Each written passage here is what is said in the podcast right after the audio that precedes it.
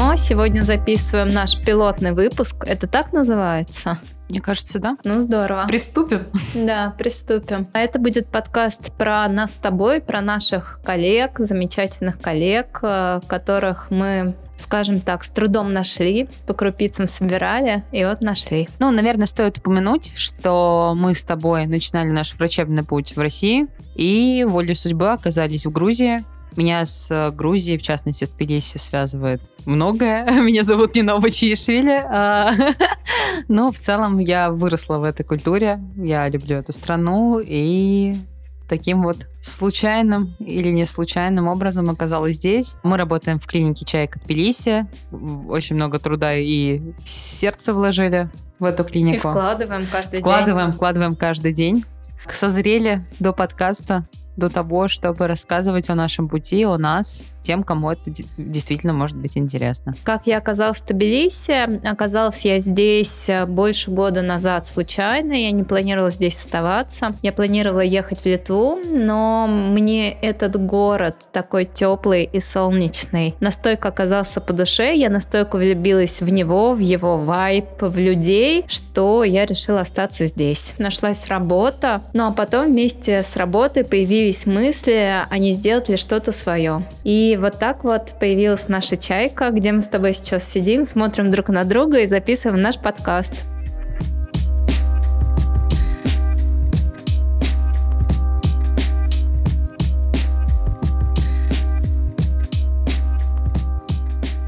Наверное, стоит рассказать, о чем мы будем вещать и делиться мы будем рассказывать про себя, будем много рефлексировать, потому что где это еще нам делать, как не на нашем подкасте. Будем приглашать наших коллег, которые тоже будут рефлексировать и делиться какими-то интересными кейсами, будут делиться своими чувствами, да и мы тоже будем ими делиться с вами. Да, и мне хотелось бы отметить, что помимо врачебной истории, то есть, ну, конечно, будет привязка к медицине, но в первую очередь мы за то, чтобы очеловечить эту профессию, лишить врачей Белых халатов? Скорее да, потому что в целом мне очень близка история ведения приема без халата. Большой привет Санпину, но опять-таки а, эта история, наверное, про доверие, про наши отношения с э, пациентами, конечно же, с э, врачами, коллегами, и, наверное, в большей степени с собой. Кстати, Нино, ты знаешь, как мне бывает тяжело выбраться к доктору на прием самой. И, конечно, когда я попадаю в клинику, если это, например, не чайка, и я вижу докторов в белых халатах, я чувствую свою тахикардию, я чувствую, как вот это все нагнетает какие-то нехорошие чувства во мне, вот, поэтому а, здорово, что я тебя часто на работе вижу без халата халата. Да и сама я тоже как-то вот стараюсь э, по настроению, но чаще всего это настроение без халата. Да, и мне кажется, что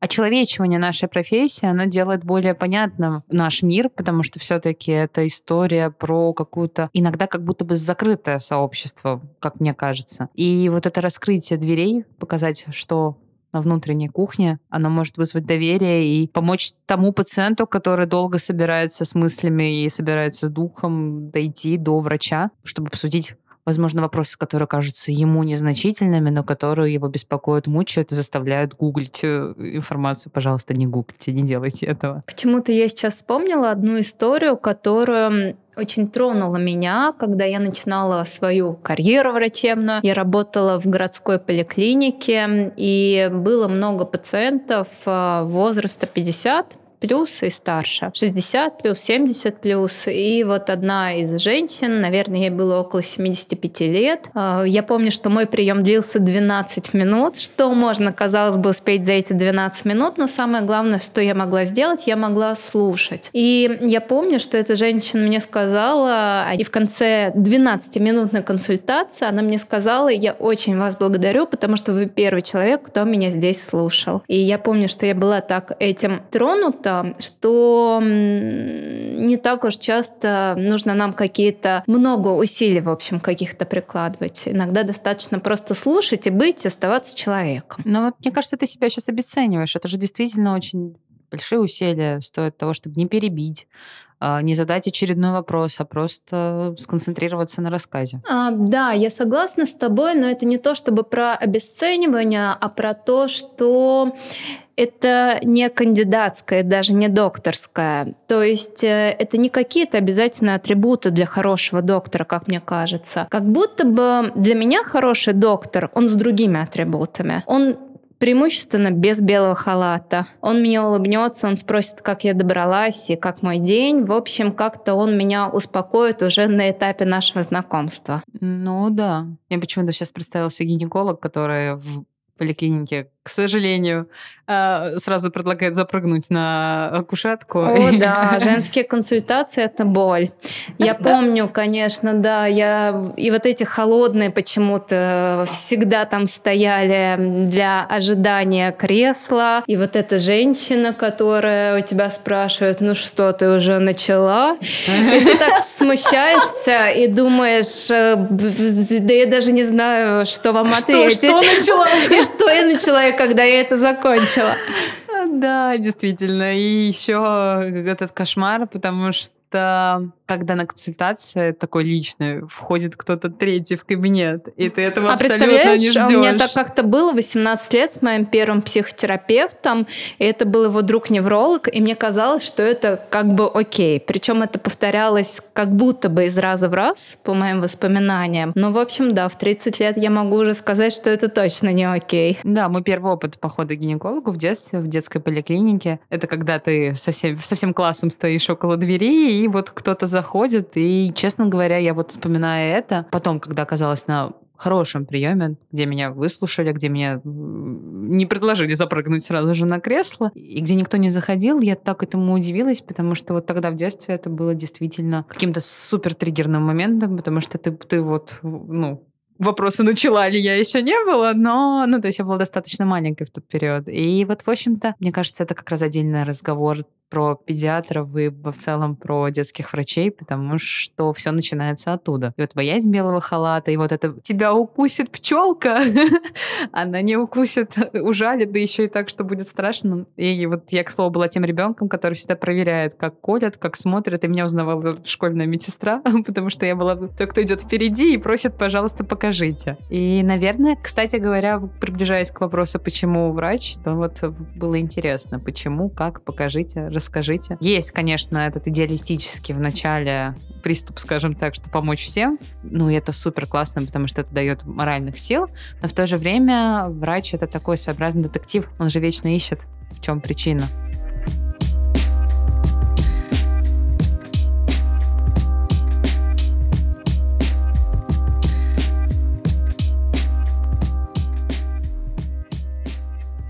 Ты затронула тему нашего сегодняшнего подкаста, который мы наметили, да? Почему же мы стали врачами? А, получается, ты стала доктором, потому что в детстве тебе было интересно, это любознательность? Да, думаю, да. Ну и в целом я считаю, таким большим плюсом своим это желание докопаться. Ну, докопаться в хорошем смысле. Да. Конечно же, это подстегивалось и культуральными особенностями. То есть, знаете, дома фондоскоп, там помочь послушать коленку зачем-то фондоскопом. Ну, в общем, это было каким-то почему-то важным атрибутом. А, я сейчас вспомнила, как чат GPT, когда он только появился на свете, и мы задавали вопросы, как он умело и искусно утверждал, что да, действительно, для того, чтобы диагностировать гонартроз, это артроз коленных суставов, нужно сделать МРТ головного мозга. И как-то складно у него все получалось. Так что все мы учимся и начинаем с чего-то. Да, да. Ну и, конечно же, это сериалы, где происходит супер романтизация врача, врачебной деятельности,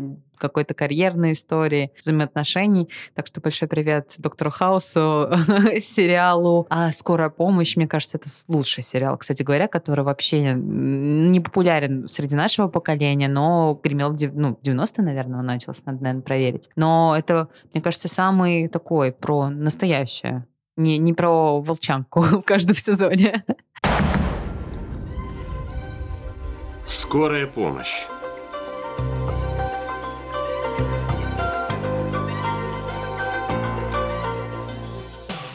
Ты знаешь, Волчанка в каждом сезоне сыграла большую роль в моей жизни, потому что как будто бы благодаря этой Волчанке в каждом сезоне я сейчас э, стала отчасти тем, кем я стала, потому что, посмотрев Доктора Хауса, я подумала, а почему бы мне не стать доктором? Э, как-то его образ э, воодушевил меня. Это, это забавно слышать, потому что, мне кажется, он такой... Полная противоположность мне? Да, зная тебя, то есть он довольно циничный, мне кажется. И, ну, опять-таки, травматизация. Это такой недоступный герой. Возможно, да, недоступный, но почему-то мне всегда его образ виделся про пациента. То есть очень-очень про человека, очень про то, чтобы докопаться до сути. Как-то виделся он мне так. А как ты думаешь, все врут?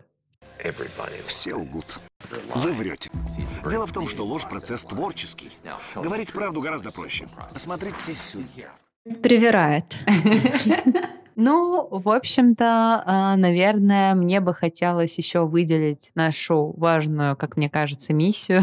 Это про то, чтобы рассказывать о болезнях, о здоровье, конечно же, человеческим языком, без терминов, за которыми можно прятаться, без халатов, за которыми можно прятаться, и без закрытых дверей. Спасибо нашим коллегам в «Чайке», потому что отчасти, попав в «Чайку», это как-то перевернуло мое сознание. Моя медицина стала не про болезнь, она стала про здоровье, про укрепление здоровья. Потому что даже если диагноз непростой, он всегда может быть про здоровье. Что мы можем, как мы можем помочь улучшить качество жизни, что мы можем сделать для того, чтобы облегчить ваше состояние, укрепить здоровье, даже будучи с каким-либо диагнозом. И это действительно возможно, не углубляться в болезнь. И мне кажется, как мы с тобой, так и наши коллеги много делают для этого. А насколько я знаю, мы стараемся избегать в наших записях медицинских таких пугающих терминов, как жалобы, пациенты и диагнозы какие-то страшные. Мы стараемся писать просто обычным человеческим языком, чтобы это было понятно человеку, который обращается к нам. Да, да, и отчасти, мне кажется, это улучшает прогноз. Да, и коммуникацию, и прогноз, и и вообще как-то становится понятнее все на свете. Да, и я очень люблю э, в целом э, соцсети в плане того, что популяризация таких вещей, как э, медицина в том числе. Есть и другие, конечно, профессии, которые более подробно рассказывают о себе. Но про медицину, потому что это касается каждого, потому что здоровье это такой, не вспомню сейчас точно цитату, но, в общем, это то, что мы не замечаем, когда оно у нас есть. И вот вопросы, которые бывают отчасти кажущиеся глупыми или кажущимися какими-то специфичными, которые ты постесняешься, возможно, задать другу, маме, не знаю. Ну, как ты знаешь, я никогда не постесняюсь задать их тебе в час ночи, мой доктор. Да, ну, в общем-то, я на самом деле считаю, что должен быть у каждого такой доктор. То есть вот э, я очень за парадигму семейного врача, про того, кто знает про тебя, который может спросить, как твои дела, и ты знаешь, что можно ему ответить честно, а не окей, улыбнуться. А, ну, не в час ночи, и об этом будет следующий выпуск нашего подкаста, а может быть и в час ночи. Вы узнаете об этом в следующей серии.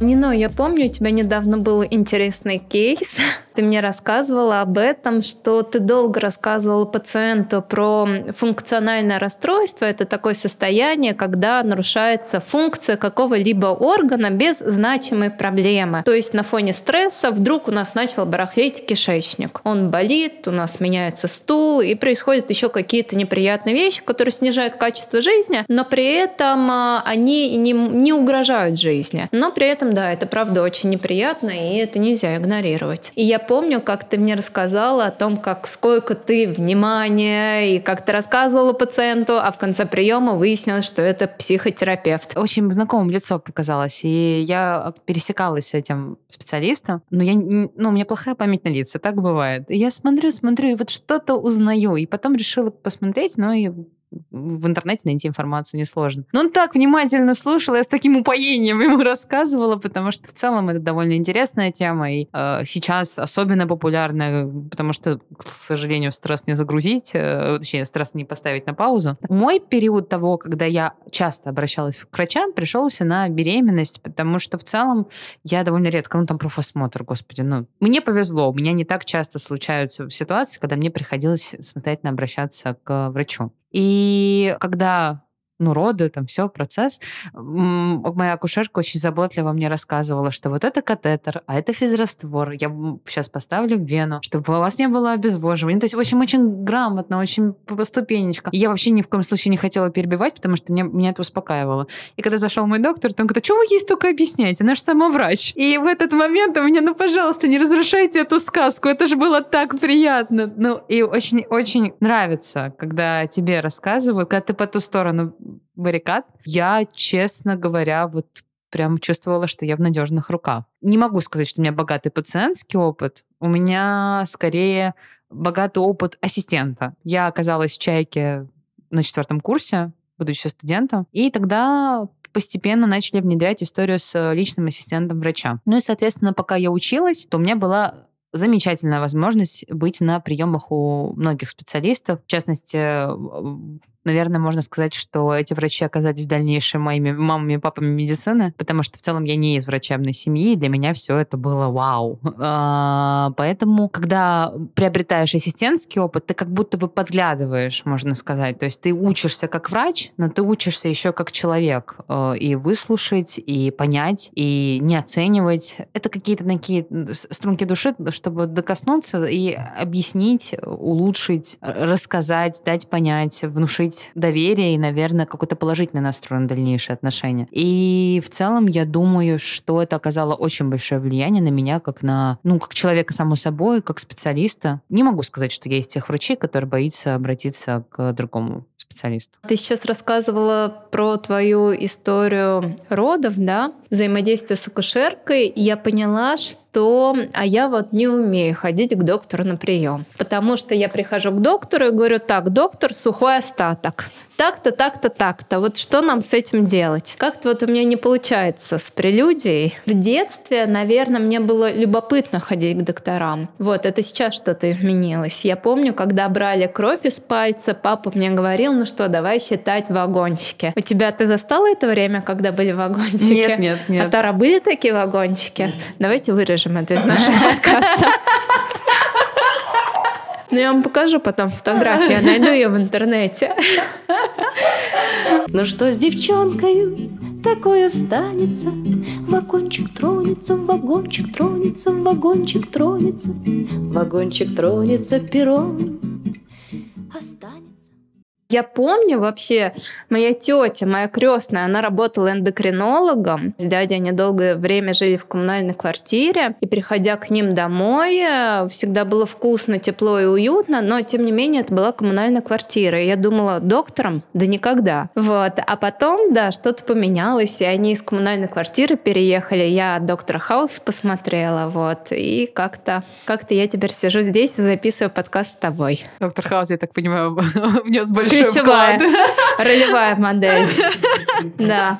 Но это так забавно. То есть, ну, у меня совсем не клеится мое впечатление о тебе как о врача. Я знаю многое, потому что мы часто делим и пациентов э, в плане того, что преемственность. И в целом, то есть, зная тебя, как ты относишься к пациентам. То есть, не то, чтобы я сильно осуждаю доктора Хауса, замечательный персонаж, но вот у меня а такой... ты знаешь, мне кажется, каждый доктор должен хранить доктора Хауса где-то себя в сердце, потому что слыша когда ты слышишь э, топот копыт, в первую очередь, конечно, подумай о лошадях и уже потом о зебрах. И вот эти вот зебры — это тот самый доктор Хаус, о котором всегда нужно помнить. Даже если это какой-то легкий кейс, и ты уже с порога плюс-минус понимаешь, что будет. Но всегда вот этот внутренний доктор Хаус, он должен быть включен, мне так кажется.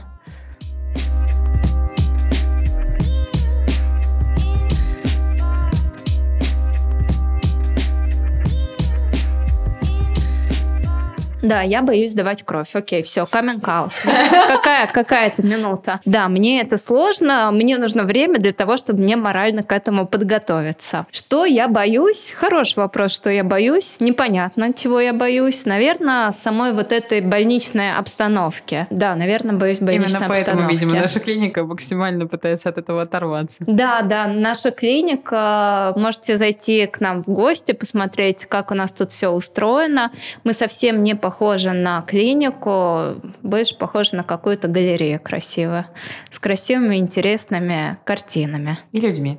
и людьми. Я очень люблю все исследования. Я в целом Моя первая гастроскопия прошла ровно потому, что ко мне подошел эндоскопист и сказал, ну слушай, болит же, давай посмотрим. Я, Да, давайте, супер, конечно, идем. И то есть а, в целом сдавать кровь, вот это ожидание результата. Опять-таки, я отмечу, что это была история, когда профосмотр, и ты, то есть без какого-то такого внутреннего напряжения, наверное, это тоже меняет картину. То есть у меня это больше такой спортивный интерес, как это проходит, а как получают, а как вот это. Ну, кстати говоря, а, возвращаясь это как ПТСР, видимо, это роды, роды. Ну, я очень извиняюсь. Но, в общем-то, просто это период моего самого близкого взаимодействия с врачами. То есть, когда действительно надо постоянно приходить, постоянно наблюдаться. То есть, ну, так сложилось, что это такой период был в моей жизни, и поэтому я могу судить о себе. Но, опять-таки, у меня была и другая история, когда я вместе с моим папой была у врачей. Там, конечно, уже не так радужно, когда ты ходишь и... Ой, ферритин немножко низкий. Но про это мы тоже расскажем. То есть, тут история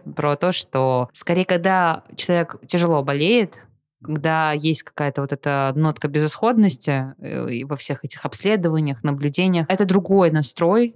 Но опять-таки в плане вмешательств, наверное, мы больше были всегда вот про любопытство, а что там, а какая динамика, а какое ну, то есть у меня всегда это вызывает какой-то вот такой интерес. И, и в положительную, конечно, сторону, и в негативную. Конечно, в негативную ты испытываешь совсем другой спектр эмоций. Но, в общем, я, наверное, про тех, которые подержат за ручку, пока сдают кровь, еще подсмотрят, а как там это вот все проходит. Да, спасибо, Нино, что ты у меня именно такой доктор мой. Был в моей жизни мой личный опыт, когда доктор не очень хорошо вернул мне обратную связь по моему диагнозу. И, конечно, наверное, с того момента все пошло не так. Возможно, ну, возможно, да, это вот какое-то, знаешь, такое ожидание почему-то плохого результата. Но это вопрос больше к психотерапевту, то есть это про какую-то тревогу за будущее. Все-таки нам важно и себе напоминать, и людям, которые к нам обращаются, напоминать, что нам важно быть в моменте. И в этом моменте я с вами рядом, мы совсем разберемся. Да и в будущем тоже буду рядом и подставлю плечо. Ну, это про большой плюс того, как мы относимся к нашей профессии про то, что наш прием не ограничивается дверью кабинета, что вот вы вышли, мы отпустили вас в закат. То есть я тут больше про то, что мы оставляем контакты, оставляем возможность обратиться.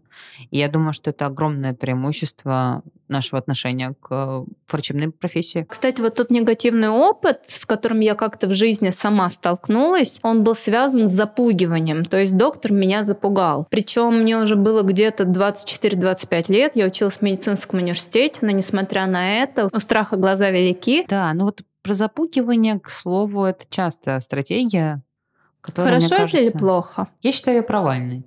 Она ведет никуда. Не могу с тобой не согласиться. Ну да, ну потому что какого результата мы добиваемся? Да, непонятно. Тоже вот доктор, видимо, добился того результата, что мне даже кровь теперь страшно прийти сдать. Ну вот, мне кажется, у всего этого должна быть цель. Ну и в первую очередь... Нет, я не, конечно, у врача могут быть эмоции. Особенно, когда ты видишь какой-нибудь диагноз, который излечим, который либо можно профилактировать определенным образом, и человек отказывается, но это его выбор. Тут как бы стратегия запугивания скорее про неуважение к позиции пациента, а мы в первую очередь должны сверяться с с человеком, с которым беседуем, которого лечим, консультируем. И в целом, то есть я считаю, что было бы правильным узнавать у пациента, что он думает о своем диагнозе, какие у него варианты. Слышал ли он что-то, а что вам рассказать? Просто дать вот эту паузу и спросить у него. Здесь отсылка к нашим обожаемым друзьям к школе сообщения, которые очень многому нас научили продолжают учить, да, озвучив какую-то свою мысль, сделать паузу и уточнить. Вам что-то известно, вы уже слышали об этом что-то. А если нет, рассказать ли мне вам? А вдруг вообще человек человека это не интересует. Всякое бывает. И тут мы закольцевали нашу сегодняшнюю тему, потому что слышать — это не равно слушать, а принимать это не равно соглашаться. Поэтому большой привет в школе сообщения. И мое первое, наверное, врачебное обращение к ним было как раз по поводу пауз. Потому что когда ты, ну, молодой врач, ты вобрал в себя знания, ты хочешь всем поделиться, то тут приходится действительно себя чуть ставить на паузу, потому что это не твой бенефис, это ваша совместная работа. Да, абсолютно права. Ксюш, давай э, расскажем о том, кто мы вне врачебной деятельности. Давай. Не вра- вне врача, вне халата. Давай, вне халата. А кто я вне халата? Э, слушай, сложно сказать, кто я вне халата, потому что последние полгода, после того, как мы открыли чайку Тбилиси, как будто бы я из халата этого условного и не выбираюсь. Это очень круто, это интересное время. Э, Наверное, вне медицины я про путешествия, я про новое, я про любопытство. И мне кажется, любопытство и такая любознательность, к которой мы возвращаемся, это во многом про путешествия, про новые страны, про новых людей, про новые знакомства. Я очень люблю фотографию, потому что это возможность запечатлеть э, любовь и чувства в моменте. Мне кажется, это очень круто, здорово и важно. Это да. Я в целом... Нино, а давай я озвучу, кто ты. Это интересно. Вне работы. Потому что Нино вне работы замечательный друг. Нино прекрасная мама. Нино прекрасная жена. У Нино еще пять работ. И я не понимаю, но раз как ты это все совмещаешь. Нино, в чем твой секрет успеха? Скажи мне. А еще ты теперь... Выгорании. Блогер. А, ну, начинающий. Ну, в общем-то, на самом деле, я, во-первых, очень благодарна тебе, потому что хвалить себя очень сложно. А когда э, ты слышишь похвалу от человека, которого ценишь, то это очень бодрит. Мой переезд в Грузию пришелся на тяжелый период в плане того, что на, у нас был маленький ребенок. Это было совсем по новому, то есть это опыт материнства, опыт нахождения, пусть в родной, но все же незнакомой стране, потому что мы всегда приезжали в Грузию довольно в летнее время на отдых, то есть это всегда было вариантом отдыха. Ну и в целом, то есть это было сложно, потому что я привыкла быть только врачом, а когда мы решили открыть клинику, то дела стало много, помимо врачебного. То есть это клиника — это всегда большая бюрократия, я думаю, не, тебе рассказывать. Да, и, соответственно, дела стало сильно больше, но это классно, это действительно классный опыт. И, наверное, если рассказать про меня вне халата, я действительно сложно переключаюсь с одной роли на другую, но как говорится, лучший отдых — это смена деятельности. И э, в целом я считаю, что про путешествия мне очень сложно с тобой не согласиться. Я очень люблю вот этот азарт, поиск нового, составление маршрута. И в целом, наверное, это и про медицину также. По сути дела, это же тоже маршрут поиска, что-то новое. Но, наверное, я проецирую это все и на свою жизнь. И переезд сюда, это был тоже таким своеобразным приключением. Очень сложный вопрос, кто я, кроме врача, потому что на самом деле это правда очень э, сложно отделить, потому что это под кожей. Я бы сказала так. Очень люблю кино. Кино — это просто моя отдушина. Я думаю, что мы неоднократно будем возвращаться к истории сериалов, кино, литературы, потому что всегда есть в этом много человеческого, того, чем мы как раз и занимаемся, рассказываем про людей. Какой твой любимый фильм «Нино»? Это самый сложный вопрос. А про врачей, может быть, у тебя есть какой-то любимый фильм? Я очень люблю сериал «Скорая помощь».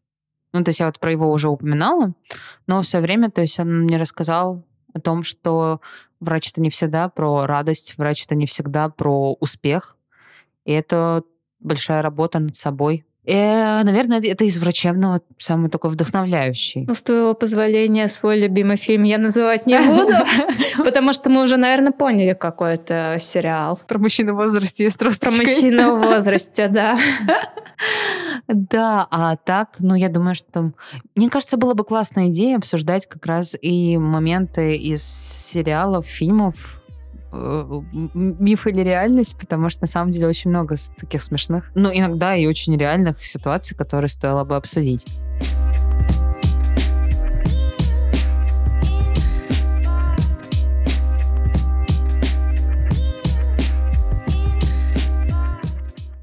Ну, к слову про сложности, мне кажется, очень часто бывают ситуации, когда ты чувствуешь профессиональное выгорание, когда думаешь о том, чтобы, может, стоило выбрать другую профессию, были ли у тебя такие мысли когда-нибудь? Это очень сложный вопрос, потому что мне кажется, что в любом деле, когда ты себя сильно ему посвящаешь, когда ты очень вовлечен, даже не удается нормально отдохнуть иной раз, то невольно ты задаешь себе этот вопрос. Мне кажется, это нормально. А, да, я себе задавала этот вопрос неоднократно, и я даже допускаю такую мысль, что, возможно, рано или поздно я займусь чем-то другим, но сейчас я доктор, и я люблю то, что я делаю. Вот, так что так. А ты задавала себе такой вопрос? Я задавала себе этот вопрос неоднократно. Ну, наверное, как и любой человек в этой профессии. Но, наверное, самый большой надлом со мной случился после потери папы, потому что, казалось бы, современная медицина, диагностика, лечение, но так бывает. И смириться с этим было крайне сложно. И, наверное, это был момент, когда просто на каких-то волевых э, внутренних чувствах удалось продолжить. И опять-таки это пришлось на время моего студенчества, но все же я, наверное, могу сказать, что это был такой самый критический период, когда я думала, что, может быть, да ну, это все. Зачем этому посвящать столько сил, если люди умирают? Но, к сожалению, так бывает, люди умирают. Кстати говоря, про моменты, я вспомнила, что Наверное, благодаря «Чайке» я задержалась в этой профессии, потому что до «Чайки» я работала в городской поликлинике, и в целом я была точно таким же доктором, каким я остаюсь в «Чайке», что несколько, наверное, выделяло меня, потому что не то чтобы в «Чайке» какие-то особенные доктора, но мне кажется, мы очень про человека, про общение, что очень важно всем нам, как и доктору, так и человеку, который к нему обращается на прием. И когда я увидела, что медицина может быть такой, она может быть про здоровье, она может быть про человека, я подумала, как это круто.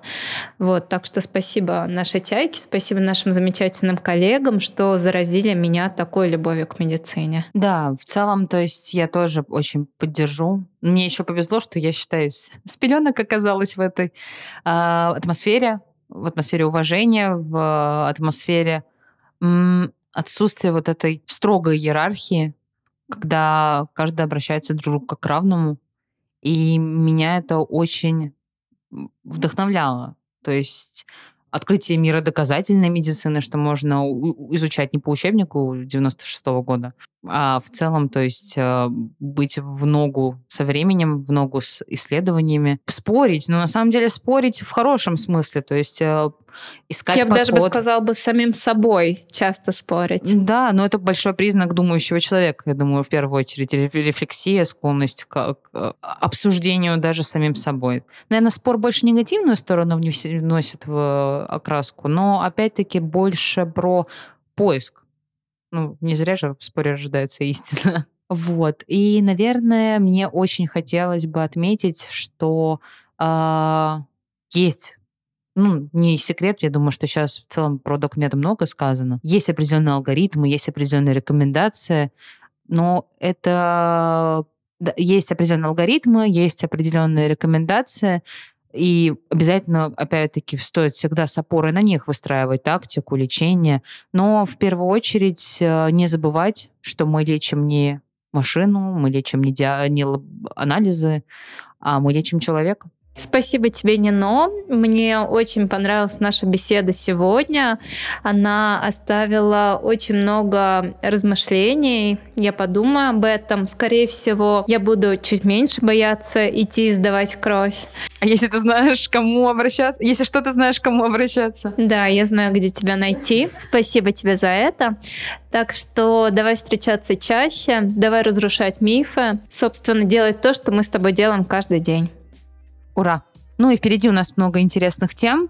Э, оставайтесь с нами. Если у вас есть интересные э, мысли для обсуждения, то мы всегда рады и приветствуем ваши комментарии. Да, если у вас есть какие-то классные идеи для наших будущих подкастов, пожалуйста, оставьте комментарии, и мы обязательно его прочтем и подумаем, как бы нам эти классные идеи реализовать. А может и пригласим вас. Да, отличная идея.